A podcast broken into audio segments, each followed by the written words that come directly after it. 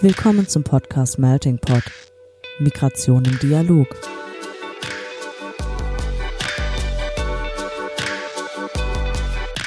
In diesem Podcast sprechen wir mit NachwuchswissenschaftlerInnen aus verschiedensten Fachgebieten, die zum Thema Migration forschen. Ein Einblick also in die Migrationsforschung über die Grenzen wissenschaftlicher Disziplinen hinweg. Organisiert wird der Podcast vom Nachwuchsnetzwerk des Interdisziplinären Zentrums für Integrations- und Migrationsforschung an der Universität Duisburg-Essen. Hallo und herzlich willkommen zu unserer dreizehnten Folge für den Juli zweitausendeinundzwanzig hier bei Melting Pot. Heute mit Merve und mir als Moderatorinnen und unser Gast heute ist Katharina Walser. Hallo Katharina. Hallo. Ich würde dich erstmal kurz vorstellen, bevor wir zu unseren ähm, Entweder-Oder-Fragen kommen.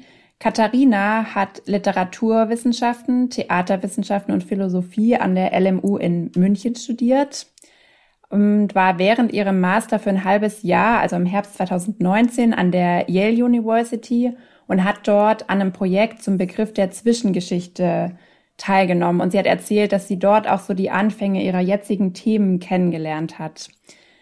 Als sie dann zurückkam, hat sie als W H K in der Nachwuchsforschungsgruppe Kreativität und Genie des Elite-Netzwerks Bayern gearbeitet und hat im Frühjahr einundzwanzig ihre Masterarbeit abgeschlossen zum Thema Räume in Raoul Schrotts lyrischen Paratexten. Ihre Themen, mit denen sie sich beschäftigt, sind Poststrukturalismus, Postkolonialismus und zeitgenössische Lyrik und Raumtheorien. Und seit sie ihr Studium beendet hat, arbeitet sie als Übersetzerin und Lektorin und auch als freie Autorin und zuletzt auch vor allem als in der Redaktion eines anderen Podcasts, den wir auch gerne verlinken. Und zwar ist das ein Podcast, der heißt Sinneswandel.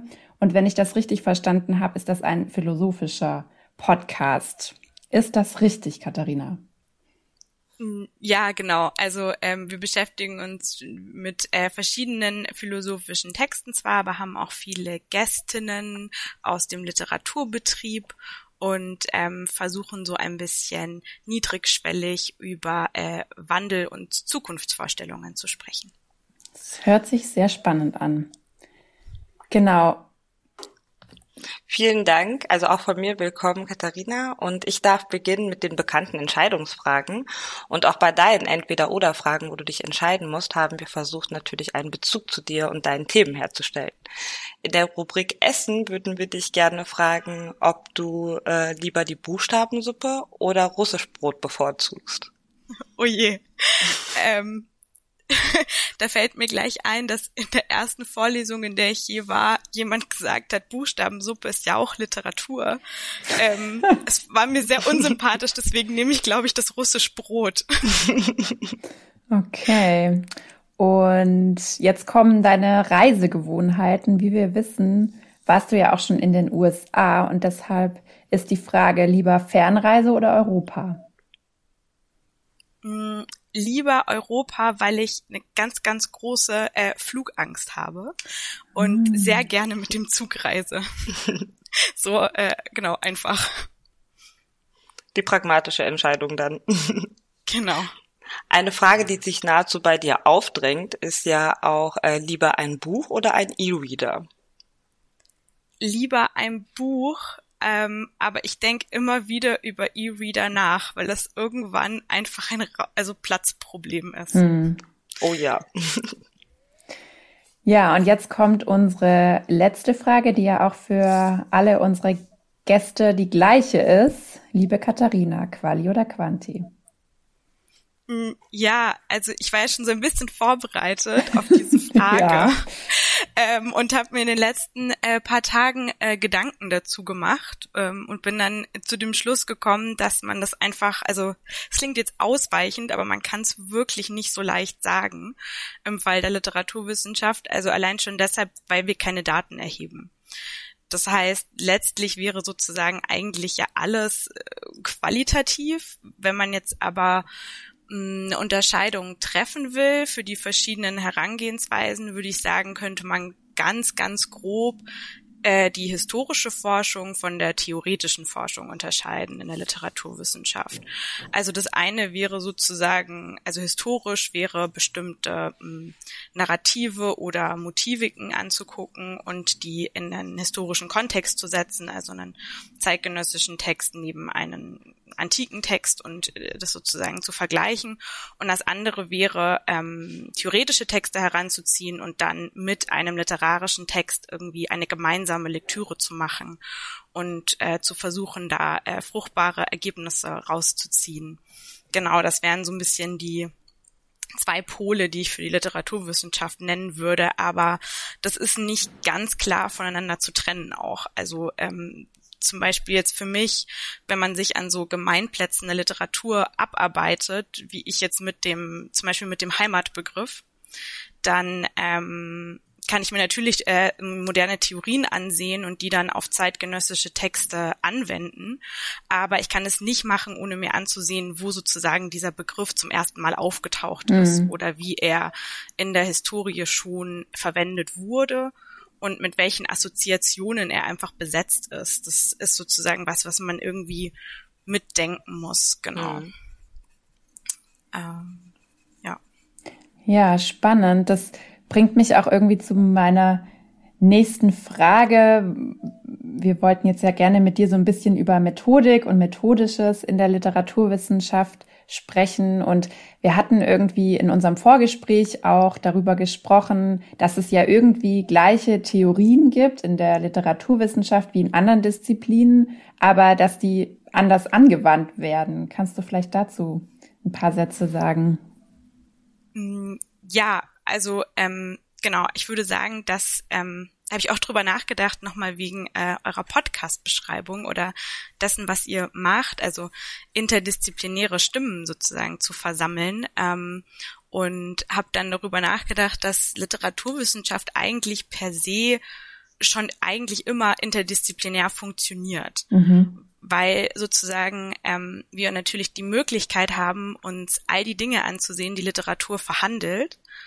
Und ähm, da dieses Spektrum natürlich so breit ist wie, also das Leben selbst, ähm, zieht man deshalb immer wieder Theorien heran, die natürlich nicht nur im engsten Sinne literaturwissenschaftliche Theorien sind, mhm. sondern wir können sozusagen mit Texten aus der Psychologie oder speziell aus der Psychoanalyse, mit Texten aus den Gender Studies, ähm, aus der Philosophie und auch aus der Soziologie arbeiten, um diese Texte zu verwenden, ein Werkzeug irgendwie zu generieren, über die Dinge zu sprechen, die in Literatur ähm, aus der Lebenswelt abgebildet sind. Genau, das ist, glaube ich, so ähm, eine spezielle Sache an Literaturwissenschaft. Das ist echt super spannend, dass es so an sich schon interdisziplinär ist. Also wir haben hier quasi mit dir die Interdisziplinarität da sitzen, sozusagen. Hast du denn eine Lieblingsdisziplin, wenn du die gerade alle aufgezählt hast, oder? Ähm, ja, jein. Also ähm, das ist natürlich sehr verschränkt, aber ähm, also ich komme sozusagen aus einer postmodernen Schule theoretisch. Das heißt, die Themen Postkolonialität und ähm, Gender Studies sind äh, Dinge oder generell Theorien von sozialer Teilhabe sind ähm, Schwerpunkte mhm. für mich. Ja, da kommen wir jetzt ja irgendwie langsam vielleicht zum, zu dem Punkt, was hat denn jetzt eigentlich die Literaturwissenschaften mit Migration zu tun? Also wieso sitzt du hier mhm. in unserem Podcast und wo findet man denn Migration in der Literatur? Ähm, ja, also das sind zwei, glaube ich, verschiedene Fragen. Ich würde vielleicht erst mit der einen anfangen, mhm. also warum ich jetzt hier sitze oder hoffentlich was darüber sagen kann und dann vielleicht was sozusagen, wo Migration auftaucht ähm, und äh, was wir vielleicht als Literaturwissenschaftlerinnen damit machen können. Ähm, das eine ist sozusagen, dass, ähm, wie ich eben auch angedeutet habe, also so je nach Themenfeld man eben ähm, entweder theoretisch oder vergleichend ähm, arbeiten kann. Ähm, das heißt, ich kann mir sozusagen ansehen, welche Geschichten werden mit welchen Bildern und Symbolen erzählt und eben auch die Form, ähm, also welche sprachlichen und erzählerischen Mittel werden eigentlich verwendet, um Geschichten zu erzählen. Und ich habe mich in diesem Feld darauf spezialisiert, mir anzusehen, welches Mittel eigentlich Räume darstellen in der Literatur. Und ähm, also ich, das heißt im Prinzip, ich sehe mir an, wie wird erzählt, wenn Räume eine Rolle spielen und welcher Teil der Geschichte ähm, ist von ihnen mitbestimmt. Also vielleicht so als Beispiel, wenn ich mir einen Liebesroman ansehe äh, und die beiden Protagonistinnen ähm, wohnen in irgendwie angrenzenden Häuserblocks, dann macht das was anderes mit der Geschichte, als wenn sie in zwei unterschiedlichen Ländern wohnen. Hm. Einfach, weil man was anderes assoziiert, andere Struggles, andere Voraussetzungen impliziert sind.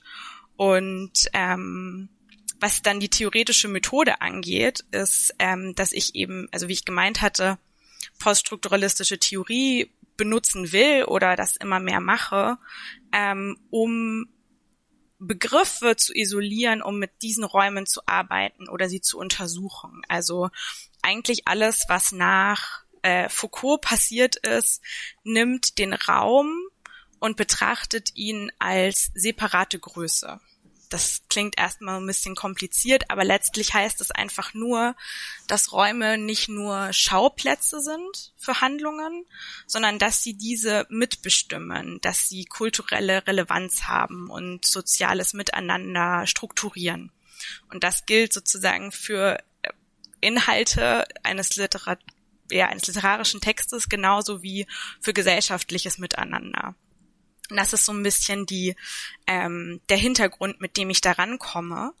Und für mich war eine ganz bestimmte oder ist nach wie vor eine ganz bestimmte Form des Raums spannend, der jetzt nicht wie zum Beispiel diese unterschiedlichen Länder oder die Wohnungsblocks zeigt, ähm, das ist meins und das ist deins. Also nicht so viel das eigene und das andere gegeneinander ausspielt, sondern ähm, ich habe das bisher Zwischenräume genannt. Das ist was, was für mich spannend bleibt. Ähm, und das habe ich mir eben in der Masterarbeit ganz besonders bei dem Lyriker Raoul Schrott angesehen und äh, versucht aufzuzeigen, dass bei ihm ähm, und ich glaube generell in zeitgenössischer Lyrik diese Motive von Zwischenräumen stärker werden. Und ähm, vielleicht würde ich da mal ein Beispiel für nennen. Ich glaube, das ist sonst ein bisschen Sehr gerne, äh, ungreifbar. Ja, ja. Okay, ähm, genau. Also diese können sozusagen entweder zwischen Grenzen liegen. Also man kann sich irgendwie eine Wartehalle am Flughafen vorstellen, mhm. zum Beispiel, die sozusagen zwischen nationalen Besetzungen ähm, Räume bieten oder einfach sich dazwischen einschreiben, mhm. sozusagen. Oder sie können auch Zwischenzonen sein, also die gar nicht richtig einortbar sind. Da kann man sich zum Beispiel ein Watt vorstellen, also dass sozusagen die Grenze von Land, Masse und ähm, Meer ähm, nicht klar markiert, sondern einen hybriden Raum okay. ähm, assoziieren lässt. Das sind sozusagen Räume, die für mich wichtig sind, die eben nicht diese klare Zuschreibung von hier und dort aufmachen, sondern eben zeigen, dass Raum eher ein fluides Spektrum ist. Und das ist, mhm. glaube ich, etwas, was mit migrantischen Bewegungen sehr, sehr gut zusammenzudenken ist. Mhm. Ich muss da auch gleich an den an Homi Bhabha denken und den dritten Raum. Und das ist ja auch diese diese diese Hybridität, die da auch so zum Tragen kommt. Total. Das ist auch ein, ein super Beispiel dafür, wie sozusagen diese theoretischen Texte ähm, helfen, hm. über solche Räume, die man in Literatur findet, nachzudenken, weil wenn ich jetzt einen Raum lese und denke so, okay, das ist ein hybrider Raum und ich will das darstellen, dass Raoul Schrott das macht, bin ich sehr dankbar, dass es diesen Text von Homi Bhabha hm. gibt und kann mit diesem Konzept arbeiten. Genau. Ähm, ah ja, dann vielleicht zur zweiten Frage, also warum und wie Migration in der Literatur? Ähm, das ist sozusagen was, ähm, das auch wieder, sage ich, zweigeteilt ist. Also einmal gibt es sozusagen ähm, einen thematischen Fokus auf Migration, ähm, der, also ich würde sagen, seit den neunziger Jahren, aber vor allem in den zehner Jahren, hat diese Thematik extrem geboomt im deutschen ähm, Literaturbetrieb. Also dass diese ähm, Erzählungen von ähm, migrantischen Erfahrungen einfach stärker verarbeitet wurden oder stärker verlegt wurden als vorher zumindest. Mhm.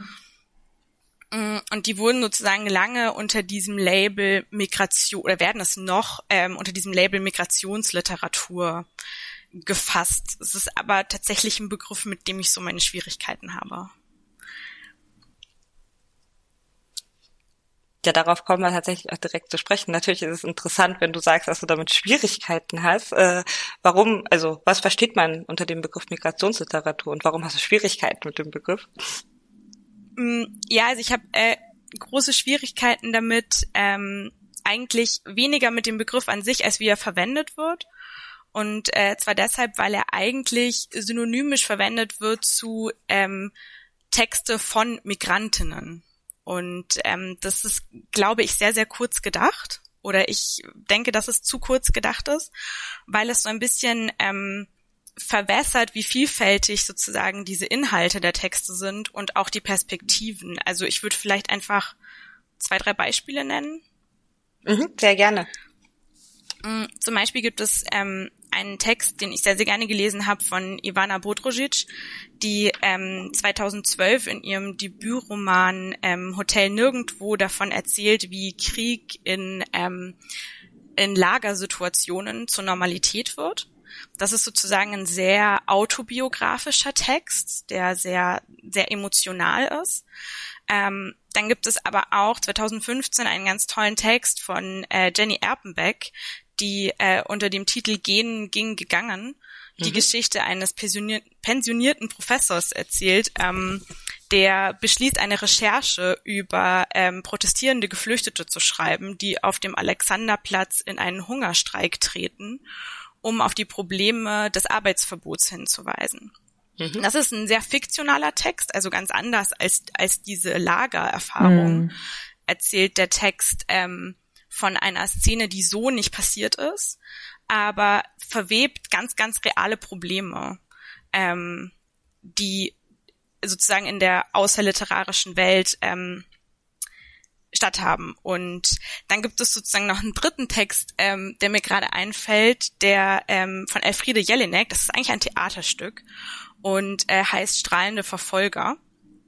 Das ist äh, zweitausendvierzehn wurde das uraufgeführt und das kritisiert zum Beispiel, wie Deutsche sich als Auswanderer verhalten und ähm, kritisiert die toxische Leitkultur. Und das ist ein Text, der eigentlich, also der weder von sozusagen migrantischer Perspektive geschrieben ist, ähm, noch im engsten Sinne von einer Migrantin und äh, trotzdem bestimmte Problemfelder des Otherings zum Beispiel, die verwoben sind mit mit Migration, aufruft. Deswegen, hm. also das sind so drei ganz verschiedene Perspektiven, die alle unter diesem Begriff, also Migrationsliteratur, gefasst werden. Und deswegen, glaube ich, müsste man noch stärker darüber nachdenken, wie zulässig dieser Genrebegriff eigentlich ist oder wie wie sinnvoll das eigentlich ist, das alles unter einem Schlagbegriff zu fassen. Genau.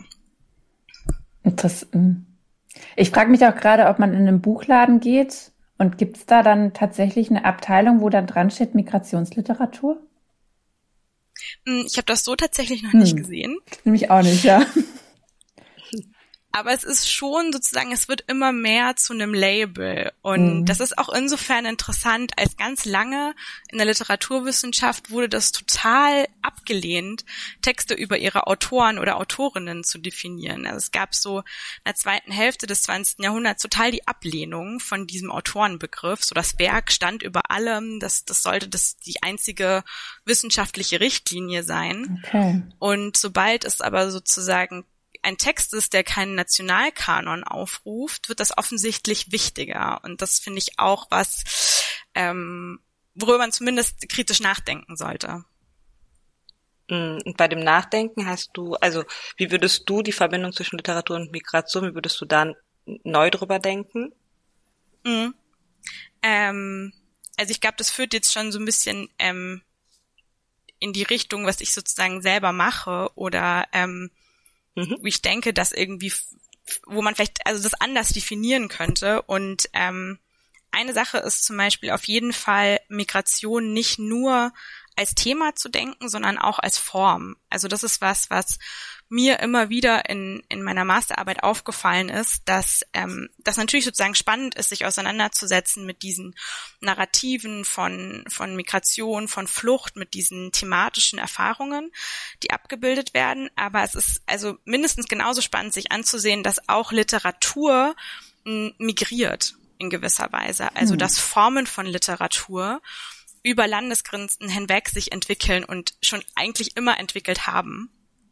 Und das ist aber etwas, was erst jetzt, oder zumindest habe ich den Eindruck, erst jetzt so richtig aufgerollt wird. Also beispielsweise gibt es diesen Sommer, da bin ich total gespannt, ähm, von der D F G das Symposium Migrationen der Lyrik. Und die werden sich genau daran abarbeiten, also an nicht sozusagen Mig- also Migrationsliteratur, sondern Literatur als Migrierendes. Und ähm, das ist etwas, was auch für Raoul Schrott, also für den Lyriker, den ich in der Masterarbeit ähm, so intensiv behandelt habe, total das Thema ist. Ähm, es gibt einen Text von ihm, der heißt Die Erfindung der Poesie. Und es geht natürlich genau um das Gegenteil, nämlich darum, dass die ja nicht einfach erfunden wurde, sondern ähm, irgendwo herkommt, bestimmte poetische Muster sich tradiert haben, aber eben nicht einfach nur innerhalb von einer Nation oder einem Land. Und das ist ganz, ganz spannend, weil er beschreibt, wie sozusagen die europäische Poesie und ihre Wanderung an die Ausbreitung der Schrift gekoppelt ist. Also, dass sie sich zum Beispiel vom sumerischen Raum ausgebreitet hat in zwei Strängen, und die treffen sich erst wieder im Mittelalter. Und das ist sozusagen was, was ich persönlich total spannend finde, also dass ähm, zum Beispiel Shakespeare-Verse oder auch Muster von heutigen politischen Reden ähm, ihren Ursprung oder Ursprung von manchen poetischen Mitteln, wie zum Beispiel dem Versreim, im arabischsprachigen Raum haben. Ja, das hört sich auf jeden Fall danach an, als hättest du dafür Leidenschaft, weil es ja nicht klar zuordnenbar ist, also genau diese Hybridität. Und ähm, wie könnte man denn, also woran könnte man noch Grenzziehungen und Ordnungsbildung festmachen? Also wie entwickelt sich das? Hm. Ähm, muss ich tatsächlich jetzt mal ganz kurz nachdenken, ähm, in welche Richtung, weil man, also man könnte dazu ganz viel sagen.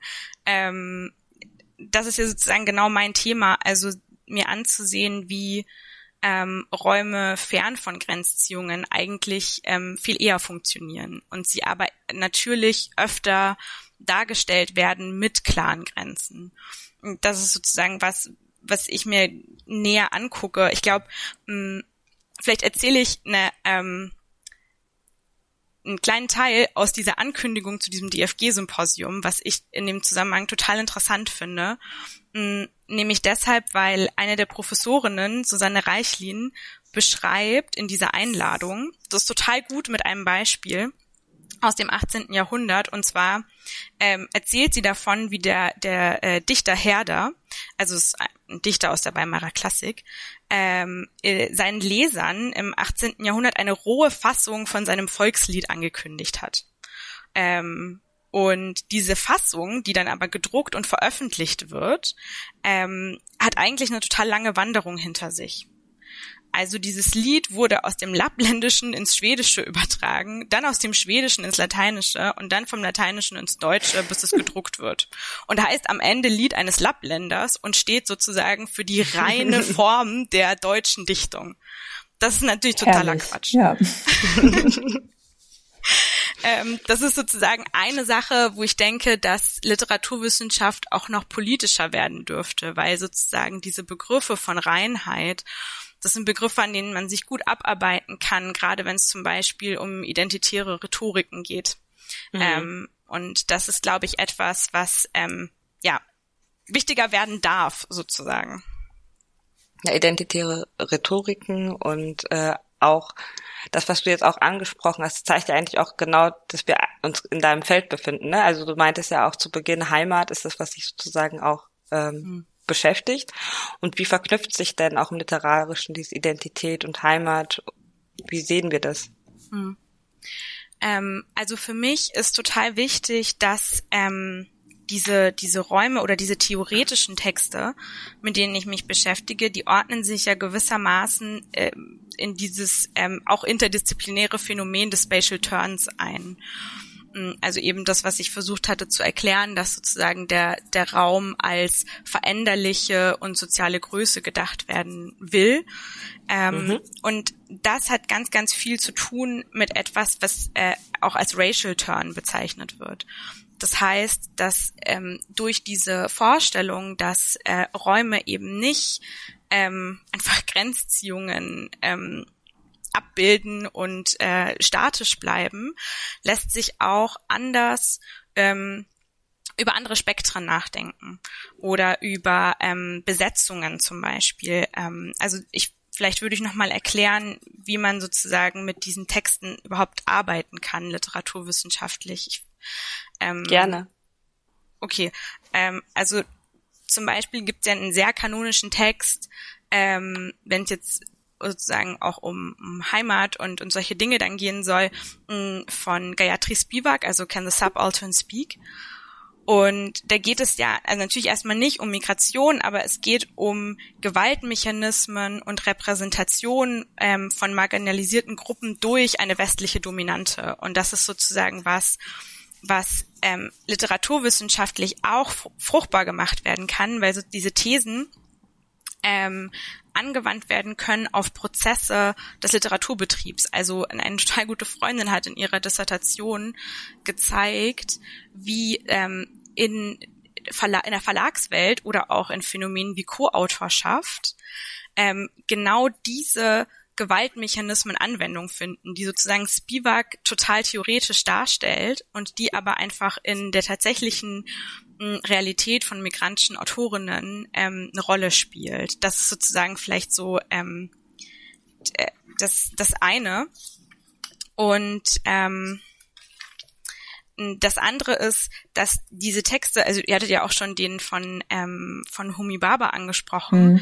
ähm, so ein bisschen zeigen, dass dieser Raum ähm, fern von sozusagen binären Strukturen Potenziale bietet, äh, anders nachzudenken. Und zwar zum Beispiel über Wanderungen eben nicht von A nach B ähm, oder mit festen Zuschreibungen, sondern eben etwas, was dazwischen ist. Und wenn es keine keine festen Binaritäten wie A und B gibt, wird auch automatisch eine Herkunftsideologie äh, gewissermaßen ähm, dekonstruiert. Und so komme ich dann sozusagen auf ähm, Herkunft und Heimat als das, was also was bearbeitbar wird, wenn man Vorstellungen von Ursprung eben ähm, auflöst. Eine kleine Nachfrage noch dazu, weil du jetzt die Binarität und das Auflösen angesprochen hast. Mhm. Äh, welche Begriffe stecken denn in dieser Binarität? Also wie ist Heimat konnotiert, weil du ja auch mhm. gesagt hast, dass es ein besetzter Begriff ist? Mhm. Und wie gehst du dann in der Migration, also mit deiner Migrationsforschung damit um? Ja, ja, ähm, genau. Also ich gehe insofern damit um, dass ich mir erstmal überlege, wenn sozusagen gewisse Räume Vorstellungen von Binarität durchbrechen, dann schaue ich mir an, was da sozusagen aus dem Raster fällt und ähm, was für eine Vielzahl von Räumen und Zustandserfahrungen eben vielleicht in binären Mustern nicht mit zur Sprache kommt. Ähm, und bei der Heimat ist es halt ganz, ähm, also ich würde auch sagen, ich habe es mir auch ein bisschen leicht gemacht natürlich mit dem Heimatsbegriff, aber ähm, es ist trotzdem sehr, sehr spannend, weil die Heimat eigentlich ein bekanntes und jahrhundertealtes Motiv in der Literatur ist, die aber zumeist sehr statisch gedacht wurde. Mhm. Also das heißt natürlich nicht, dass es nicht auch Texte gibt, die Heimat auch als variablen Ort denken, aber es heißt, dass dieses Motiv so immer eine Form der Ursprungsvorstellung oder sozusagen natürlichen Verwurzelung symbolisiert. Und das hat es sehr, sehr lange. Mhm. Ähm, mhm. Das ist eine Vorstellung, die, glaube ich, poststrukturalistische Theorie in mehreren Facetten mh, angreifbar macht. Und also dieses Hauptmotiv, wie ich es eben gerade beschrieben habe, Heimat als statisch, ist was, was in der deutschen Romantik zum Beispiel eine total große Rolle gespielt hat. Also so Autoren wie wie wie Josef von Eichendorff oder oder Heinrich Heine, ähm, die setzen den Heimatbegriff ins Zentrum von einer Naturlyrik.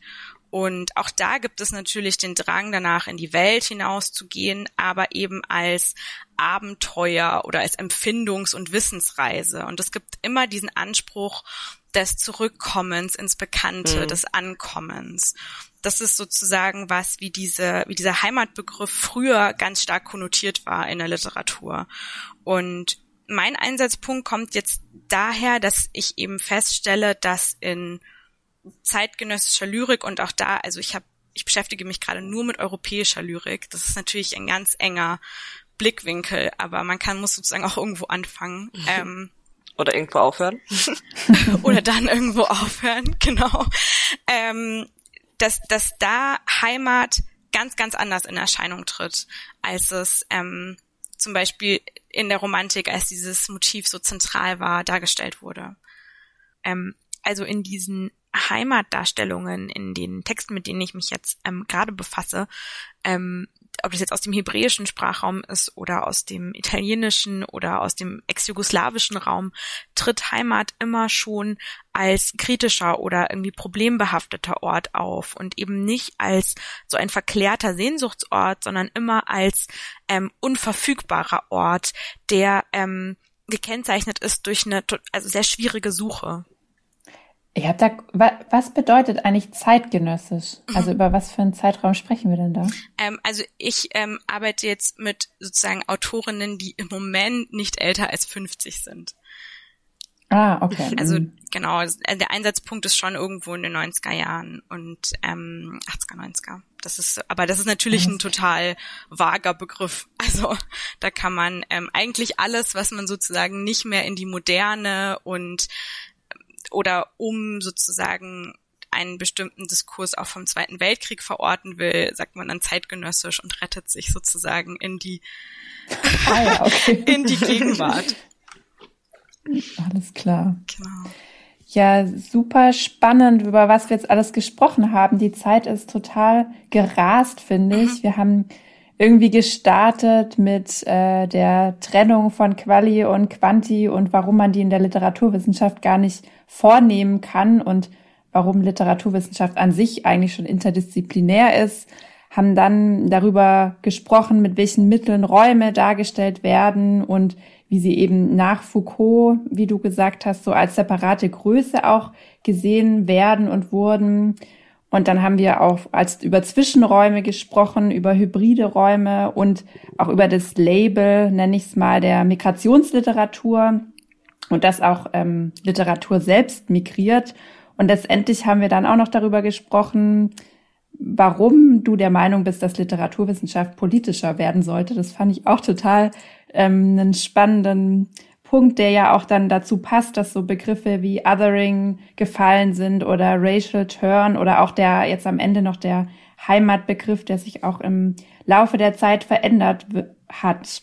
Und jetzt kann ich zum Schluss nur nochmal den Ball an dich zurückspielen, Katharina. Wie, die berühmten letzten Worte. Was möchtest du uns noch sagen? Was muss unbedingt noch in diesen Podcast rein? Ähm. Also was noch in diesen Podcast rein muss, weiß ich tatsächlich äh, nicht. Ich glaube, dass das äh, also schon sehr, sehr spannend war, auch bisher äh, zuzuhören. Ich glaube, vielleicht generell würde ich, wenn es jetzt so ein Abschlusswort sein soll, wird es natürlich auch immer ein bisschen pathetisch. Aber ähm, ich würde tatsächlich, glaube ich, nochmal diesen Punkt aufgreifen, dass ähm, ich mir wirklich wünschen würde, dass diese Themen als literaturwissenschaftliche Themen weiterhin ähm, ernst genommen werden und äh, bleiben und sich auch als Disziplin öffnen, weil das sozusagen ähm, im Vergleich dazu, was es für ein, ein, eine Quantität an Produktion zu Migrationserfahrungen in der Literatur gibt, gibt es immer noch sehr wenig Institute, die dazu arbeiten. Und ähm, mhm. das ist was, was ich glaube, aber extrem relevant ist, gerade wenn man über solche Begriffe spricht, die die Teile von politischen Ideologien sind. Ähm, und ich glaube, das kann man auf jeden Fall viel machen ähm, in der Literaturwissenschaft, genau. ein guter Appell auf jeden Fall zum Ende. Vielen Dank. Also auch schön, dass du da warst. Danke, Katharina. Danke auch, Andrea, für das Mitmoderieren. Und die nächste Folge des Melting Pots ist, kommt wie gewohnt zum fünfzehnten Ja, folgt uns gerne auf Spotify und weiteren Podcast-Formaten und auch auf Twitter. Hier findet ihr die Ankündigung, wann unsere Folgen kommen, auf dem Incentim-Kanal. Bis dahin sagen wir Tschüss. Tschüss. Ciao, vielen Dank. Das war's mit dieser Ausgabe des Podcasts Melting Pot. Migration im Dialog. Für mehr Informationen über die Arbeit unseres Netzwerkes und für Updates zum Podcast findet ihr uns auf Twitter unter at Incentim. Vielen Dank fürs Zuhören und bis zum nächsten Mal.